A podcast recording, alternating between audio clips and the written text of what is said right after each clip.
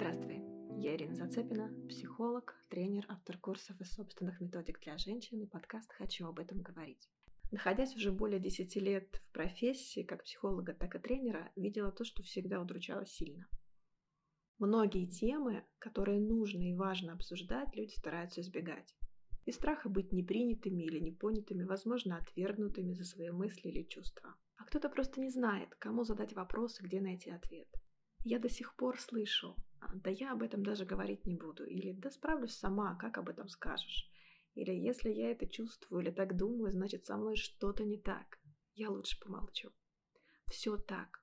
С нами все в порядке.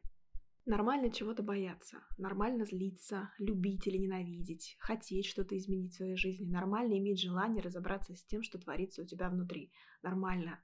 Все это нормально. Нормально задавать вопросы, даже если они кажутся неуместными или странными, а может быть даже порой стыдно о таком спросить. И абсолютно нормально получить на них ответы. Нельзя оставаться со своими вопросами наедине.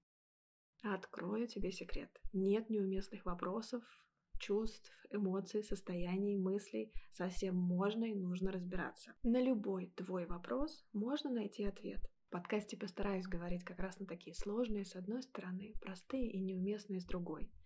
Но, конечно, ограничусь своей профессиональной компетенцией и жизненной философией. Скажу сразу, подкаст не про учить тебя жить. Не собираюсь рассказывать, как правильно, а как неправильно, потому что нет правильного или неправильного. Есть только твое личное, субъективное. Конечно, будет присутствовать психология, куда без нее, практическая, обязательно. Медитации, простые упражнения, техники. Все то, чем я пользуюсь сама.